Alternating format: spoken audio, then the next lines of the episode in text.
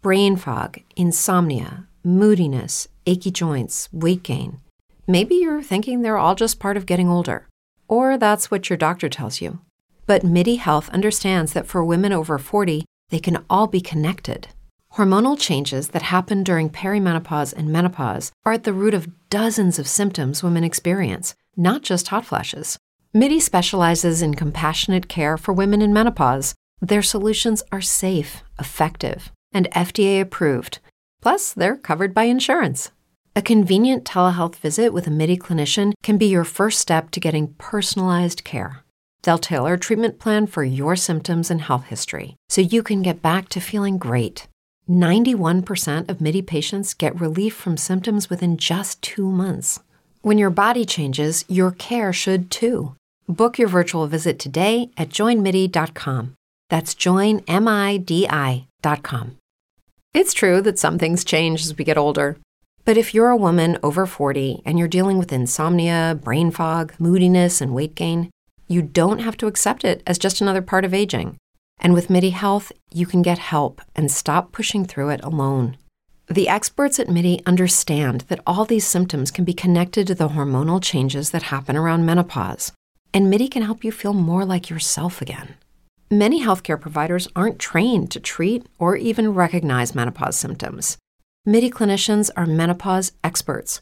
They're dedicated to providing safe, effective, FDA approved solutions for dozens of hormonal symptoms not just hot flashes. Most importantly, they're covered by insurance. 91% of MIDI patients get relief from symptoms within just two months. You deserve to feel great. Book your virtual visit today at joinmidi.com. That's joinmidi.com.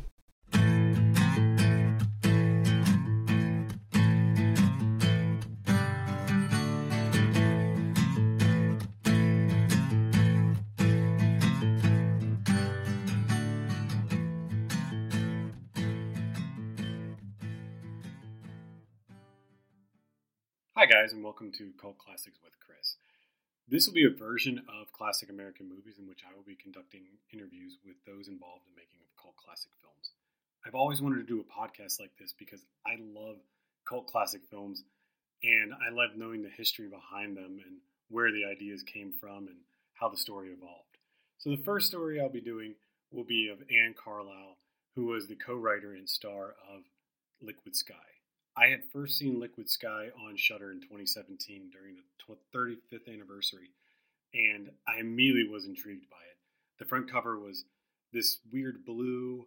Uh, it had a painting, uh, looked kind of like a woman's face, and I immediately was interested. So I watched it, blew my mind, and I had to know more about it. I reached out to Anne and asked her if she wanted to be part of the pod. So Without further waiting, here is the interview with Anne Carlisle on the film Liquid Sky. I was uh, a co-writer and the star of uh, the movie Liquid Sky, which is a cult classic now, and it was a great it was phenomenal to make it. It was a lot of hard work. And people look at this movie and they think it was a party. It was not a party. It was a lot of hard work. Slava and I did have a lot of fun making the script. We laughed a lot when we were writing it. But the actual shooting was very stressful because we were making it on a low budget and all the money went towards the image of the film. So we were shooting, uh, we didn't have money, so we were shooting in low light at magic hour, and it was it was stressful. So no improvisation. Hmm? I'm so, so the the movie was mainly shot during magic hour, really? Well, we were shot. We were working to, all the time. Of course. But all those scenes on Margaret's roof were all shot during magic hour. Oh my God! Was this was this you shot know, during like the winter time or the summertime or? Summertime. Oh man! into, into the winter, we, we you know we were shooting so long. There's actually one scene the shot where my arms are flailing, yes. there was ice on the roof. I thought I was going to fall. Oh my god! You know that's the scene uh, when I first saw this movie. Ice, hands down, that's the most haunting scene in the movie, in my opinion. It gave me the chills for I'd say a good solid month. That was shot during the winter time, and your dress is like half on, and whoa. yeah, yeah. Whoa! wow, I didn't know that. That's so nuts. Oh god, you must have been freezing. Well, yeah, but I was also I was so invested and so involved that uh, you know I didn't I didn't care. So where did the idea of the of Liquid Sky originate? It's hard to say. It was the time, and uh, I had worked with Nina on a script about orgasm, and then Slava had an idea to make a science fiction movie about the UFO visiting a new wave model which I was at the time. He had been casting another movie, and I met him, and then they went to see a Super 8 movie that I had made and was showing in the clubs at night. The movie you're talking well, about is Fish, correct? Yes, that's correct. Then I started writing with Nina, and then I started writing with Slav. Okay, so then the movie came from that. It was a combination yeah. almost of uh, Nina and your idea. I, no, not Nina and my idea. No, Slava Slava made had the idea of a a, a UFO uh, and a new wave model. And I heard in an interview with him, he said he saw the movie kind of like a Cinderella story, where it was a woman looking for her Prince Charming, and it get sort of what was involved in their speech at the end. Yeah, I guess I you know we were all nihilists, so that didn't strike me at the time, you know. So looking for some, a prince, well, I guess uh, an alien. Yeah, well, you can't find a prince on the Earth. There was no prince on Earth, right? Yeah. yeah, I I thought that was interesting as well. Whenever I, I listened, I mean, I listened to his interview, and I was like, I never thought of it like that, but yeah, she does kind of find her Prince Charming in there with the with the you know it's a black humor. I came, i i was coming from a very dark place when we wrote that. Now i don't feel that way anymore. I kind of grew out of that. That was the time uh, in the club culture and that was the culture you know of the clubs you know. We were all nihilists. You said that you were a new wave model in the early 80s late 70s early 80s Yes, actually, the guy who comes on there and say the show is ready, whatever he says, let's get on with the show. Mm-hmm. He that's Nicky Carson, who was an artist, and he he was he formed this new wave model agency called La Rocca. And that's where and the I was a new wave model. I showed I had tons of pictures that I showed Slava when we were writing. You know, they were pictures of model pictures. And that's where the, the new wave, though. They were new wave model pictures. What's the difference between new wave modeling and regular modeling at the time for people who would not know? It's hard to describe. It was now you see colored hair. But at that time, that was shocking. So you would see it in the subway in New York, but that's the only place you would probably see it. But I had had my hair all different colors, and the makeup is extreme and asymmetrical, and uh, and the clothing was extreme uh, and not conventional. We weren't trying to be pretty, hmm. and there was an androgynous quality to almost everything. It was almost in the movie. I I split myself, so I made Margaret more feminine and Jimmy more uh, not more masculine, but I split myself. So, but my my normal persona in that world was to combine that and play with that you know, to have man's shoes on and a miniskirt. If you don't mind, what happened with the guy who was originally supposed to play Jimmy? I understand it was supposed to be another actor. He just didn't show up. and he didn't show up. And Slava always had it in the back of my, his mind for me to play both parts. And it wasn't a hard thing to go into because Jimmy came from me. Yeah, I, I, there was a guy I knew, and I and I based it on. But then, you know, part of that was me splitting off in my self hatred. So, from a psychological point, it was very easy for me to play Jimmy. But I, my audition was that I went into a bar dressed as a man and picked up a girl. Did it work? Yeah, she she was leaving the club, and then I told her that it was an audition. Oh wow! That's, do, you, do you remember how that conversation went down when you went to go pick we, no, we, we, we were we were location scouting, and, and I said I can do this, believe me, and I went over to. what do you remember what you said to her? No, I don't. Well, uh, that's funny. Oh, wow. I just came. I, I just came on to her. You know. Yeah, of course. I mean, uh, being a woman, I imagine you would know what another woman would like to hear from a man. So that probably worked a lot easier. it did. Uh, how was that doing the, the both roles at one time? Because there was a lot of conflict between Jimmy and Margaret. How was that battling back and forth with, with yourself almost? Well, you know, what, what we did was he had a it was a lighting stand, and he put a little ball at the end of it, mm-hmm. and that was Jimmy and Margaret, and we did, we would actually physically tape half the cat, you know, it only expose half the film, and then rewind it and film the other side. Oh wow! It was kind of primitive, you know, uh, special effects, and it worked. Yeah, it looked it, beautiful. it you does. Know, you, you have to understand, we had no we had no room for mistakes. There was no improvisation.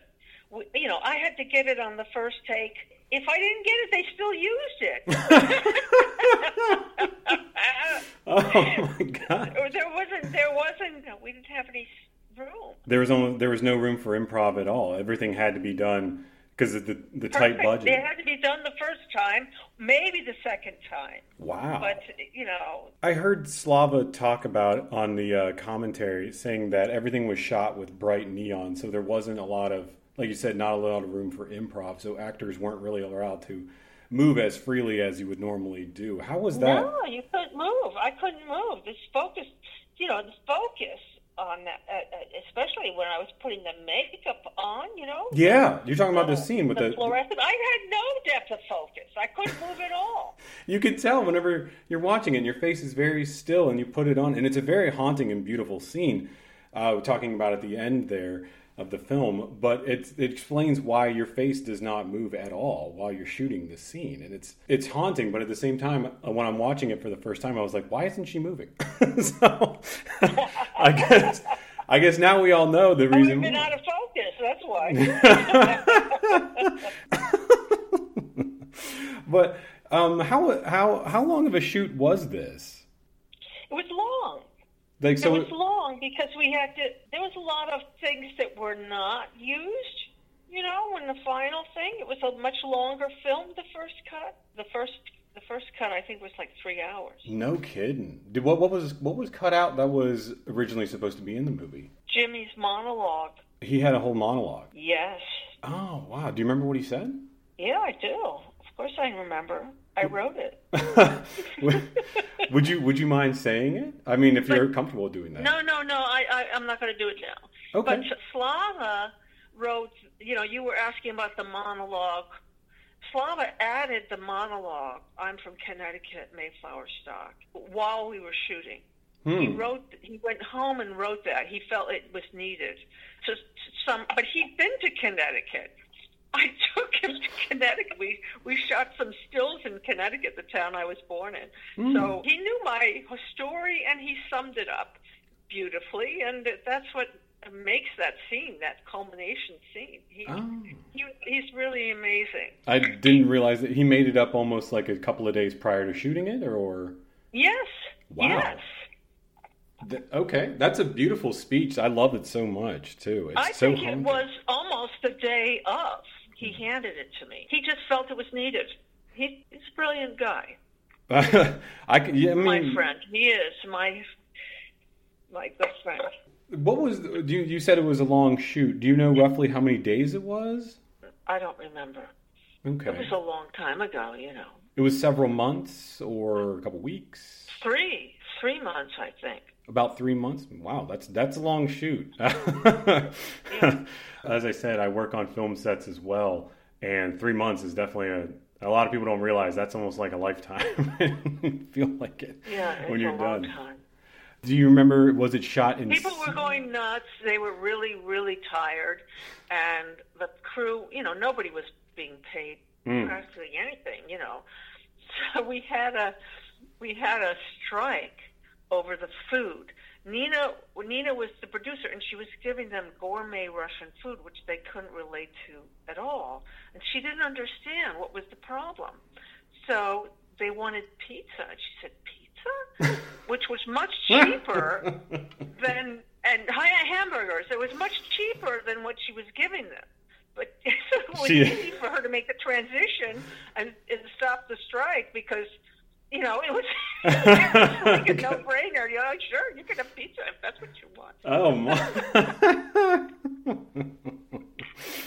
but stopping, you know, that stoppage, you know, cost us a lot of money. Of course. And it panicked us. We thought the movie was over. What about what time was that during the filming of it? I don't remember I'm sorry. I think it's like a month and a half in. Slava would remember probably. It probably gave him a heart attack. I'm sure. Yeah. The the models that were used in this movie, they were fellow models with LaRocca you. models. They were the LaRocca models. They knew each other from other LaRocca shoots. Yes. Oh, okay. And also the hair and makeup that was part of uh, Sinandre. Is that how it's spelling? Am I saying that correctly? Sinandra, Sinandra, yes, yes. Sinandra, which was a very, very well-known salon, one of the first to. Actually, I did a shoot where they did them before the movie from La Rocca Agency for Japan poster that was in the subways, and La Rocca did the ma- makeup for that. Yeah, I Oh. mean, uh, not La Rocca. Sinandra did the makeup for that. Would you say that you were a well-known model before making this movie? No. it was known, you know, to, to the club world. You were you were a club. Its own world, and we functioned at night. You know, I didn't see the daylight until I started working on the script. I was living at night. okay, you were about 23 when you did this movie, or 22? No. No. Much younger? No. Like 18, 19? no, no, older. I was older. Really? And yeah, I was older. Maybe not mature. the mask is so iconic in this movie and means so much as far as covering people's faces and then at the end. That was. Slava's idea. That was Slava's idea. And a, a famous, well, he wasn't famous really. He was a, famous in Russia. An immigrant uh, who's a jeweler made that mo- that that mask, cast that mask for us. So it was a one of a kind strictly for the movie. Yes, and I think he built the UFO as well. I saw that Slava still has the UFO. He put it on top of his bookshelf and then it fell off one day and that what gave him the idea to revisit everybody. Yes, yes, that's right. It, it happens like that. You, how long of a shoot? We we discussed that it was about uh, maybe roughly three months of a shooting schedule. How were the days? Was it very long shooting days, or Yes, He's like- yes.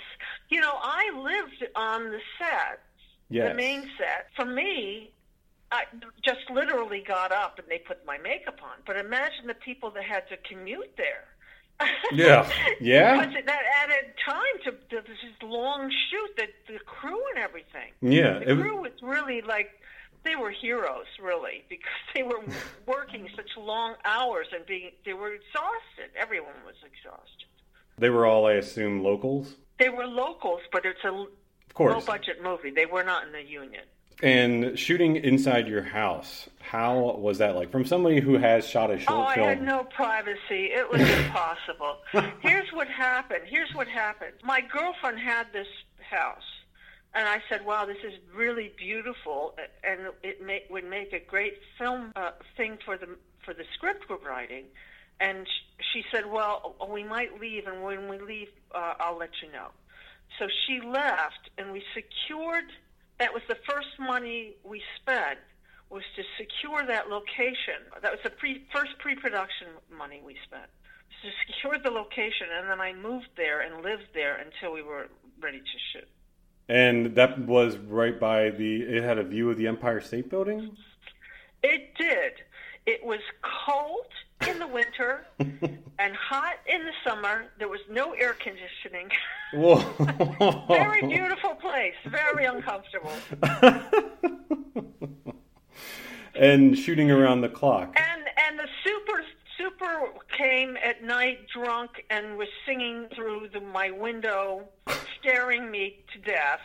and I and I'm trying to sleep because we don't we don't have any time to sleep, right? Yeah.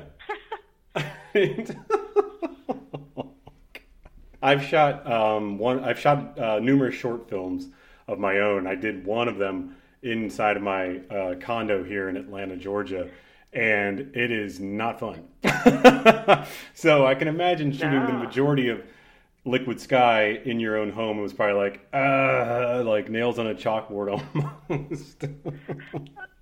yeah, yeah, it was it was difficult. So what was the what was it like after the film was released? Was there was there a wide release of this film, or was it just kind of it was big? It in the... grew slowly, but but you know it played at the Waverly forever, forever at night. It played and played and played and played. So it had a a, a great uh, a midnight movie uh, run at the Waverly. I think it was the longest running cult movie ever. Oh, really? At the Waverly. At the Waverly. Yes. I read that it was there for 23 weeks, which is a hell of a long run. yeah, yeah, yeah. I don't know where. I don't know. No, I thought it was longer, but sure, I, I don't know. It, it, it really, it really ran a really long time, and so it seemed to keep growing. You know, it's it's it's like a thing that I I thought the time had come for it, but it seemed like people weren't ready for it for a while. You know, maybe it was before its time. I think it. I think it was personally. I believe that this film at the time it probably came out and was what received with certain folks, and then over time it has definitely generated a mass following. Uh, I've I've spoken about this movie to numerous people, and they instantly know what I'm talking about. so I, I was great. I, yeah, it's fantastic. I really think that this should be a film that everyone should see, just to know that films like this do exist. Uh, almost like filmmakers. Well, you know, I always thought it would be successful. I really, really, really did, and I was surprised it wasn't more successful than it than it was when it. You know, I thought it. But uh, in New York, I got a lot of, of press, so I was. I, I, you know, I, I can't say that New Yorkers didn't know, but I think the rest of the country it took longer. Yeah. So you were getting more attention for this movie uh, in New York City, and at the time, even after the film released, you were still doing uh, uh, new wave modeling, right? No, no. Then I uh, signed with Ford. You're you talking about the, the Ford modeling Ford modeling agency is yeah they're the really really, really well known modeling agency. Okay. In, in New York. So yeah, I signed with Ford and you know I was going up for other movies, but I I, have to tell you I I uh, I got I got a, a part in Crocodile Dundee. Uh, yeah, yeah. And with that, and with that, I joined the union. But I don't understand how Hollywood works, and I didn't understand what I was doing, and I, you know, I, I just got tired of auditioning. I just I was auditioning and auditioning and auditioning, and I didn't understand what I was doing wrong and why it wasn't happening for me. And you know, and frankly, people were dying. They mm-hmm. were dying of AIDS, and I'm thinking, what am I doing? I'm spending my time, you know, auditioning. This is my life. I, you know, I have to do something to help people. So I be, I went back to school and I became an art therapist mm. with the idea of working with AIDS patients.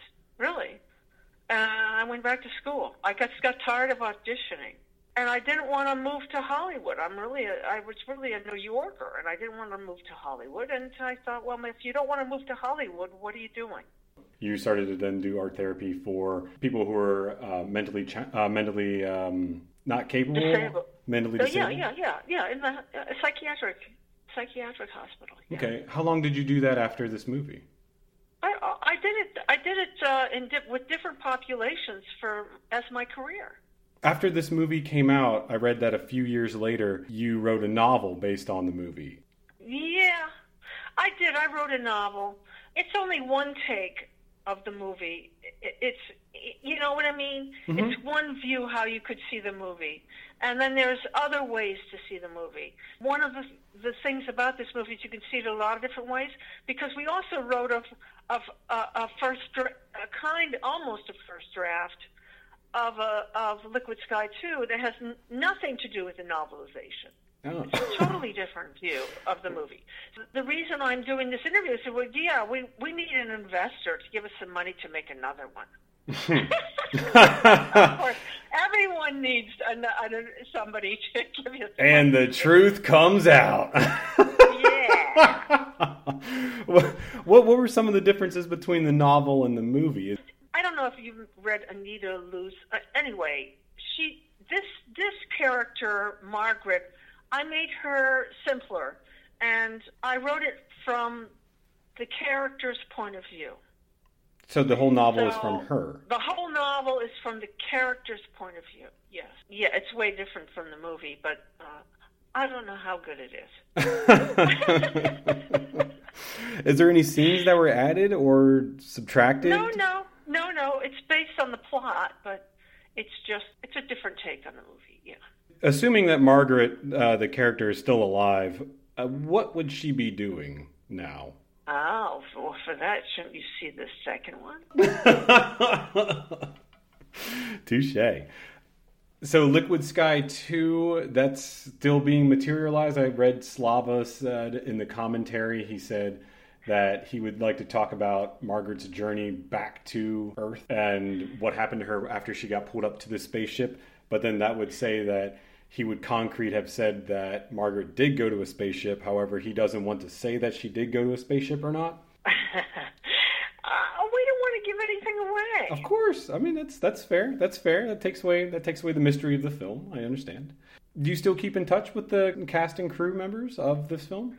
Well, unfortunately, Susan Doukas, the shrimp lady, has passed, and Bob Brady has passed.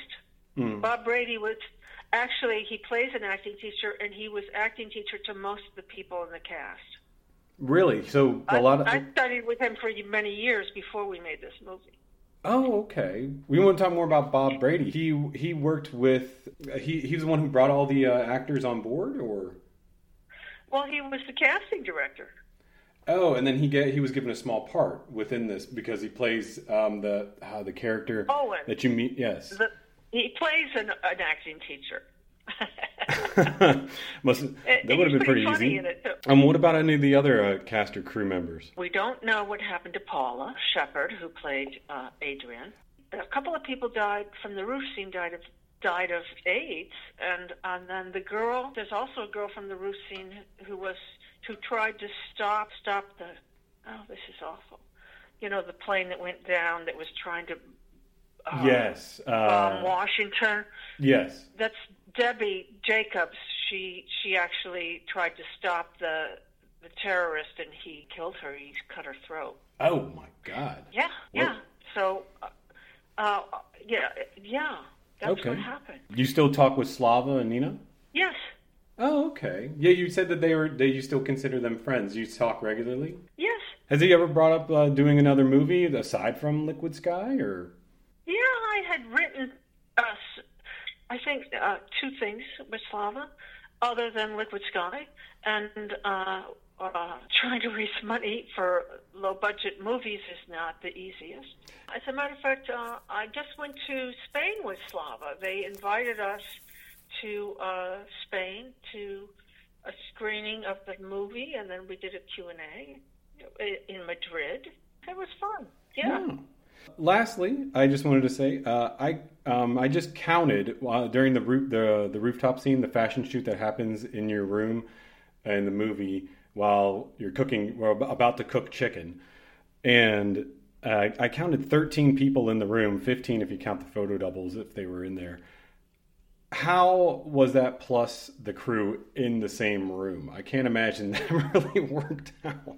Well, there was on the roof there was room, and they had to stay out there until we were ready for shooting. Those people, those poor people, were like baking in the sun. Oh God!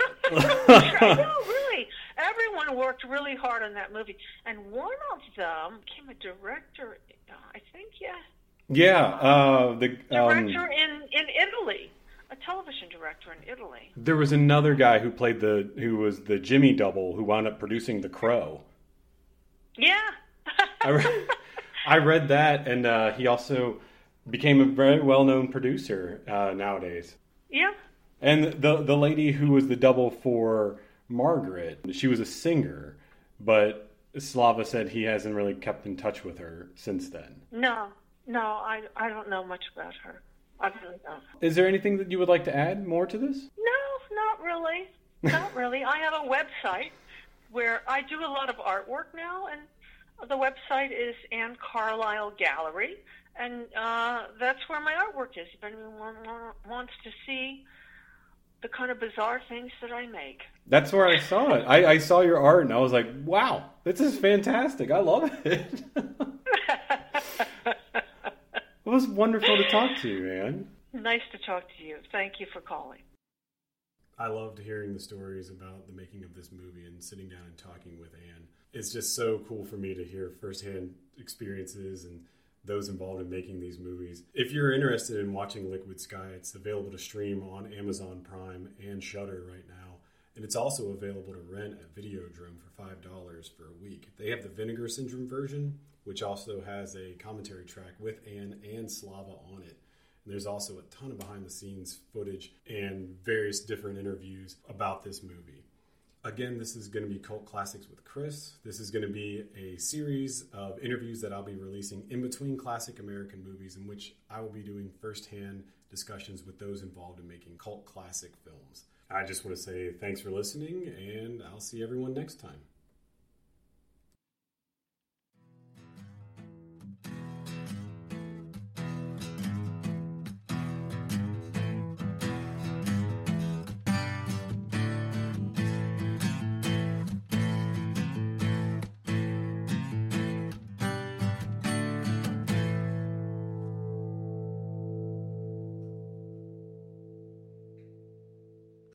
Lucky Land slots, you can get lucky just about anywhere. Dearly beloved, we are gathered here today to. Has anyone seen the bride and groom? Sorry, sorry, we're here. We were getting lucky in the limo and we lost track of time. No, Lucky Land Casino, with cash prizes that add up quicker than a guest registry. In that case, I pronounce you lucky. Play for free at LuckyLandSlots.com. Daily bonuses are waiting. No purchase necessary. Void where prohibited by law. 18 plus. Terms and conditions apply. See website for details. With the Lucky Land Slots, you can get lucky just about anywhere. This is your captain speaking. Uh, we've got clear runway and the weather's fine, but we're just going to circle up here a while and uh, get lucky. No, no, nothing like that. It's just these cash prizes add up quick. So I suggest you sit back, keep your tray table upright, and start getting lucky. Play for free at LuckyLandSlots.com. Are you feeling lucky? No purchase necessary. Void where prohibited by law. 18 plus terms and conditions apply. See website for details.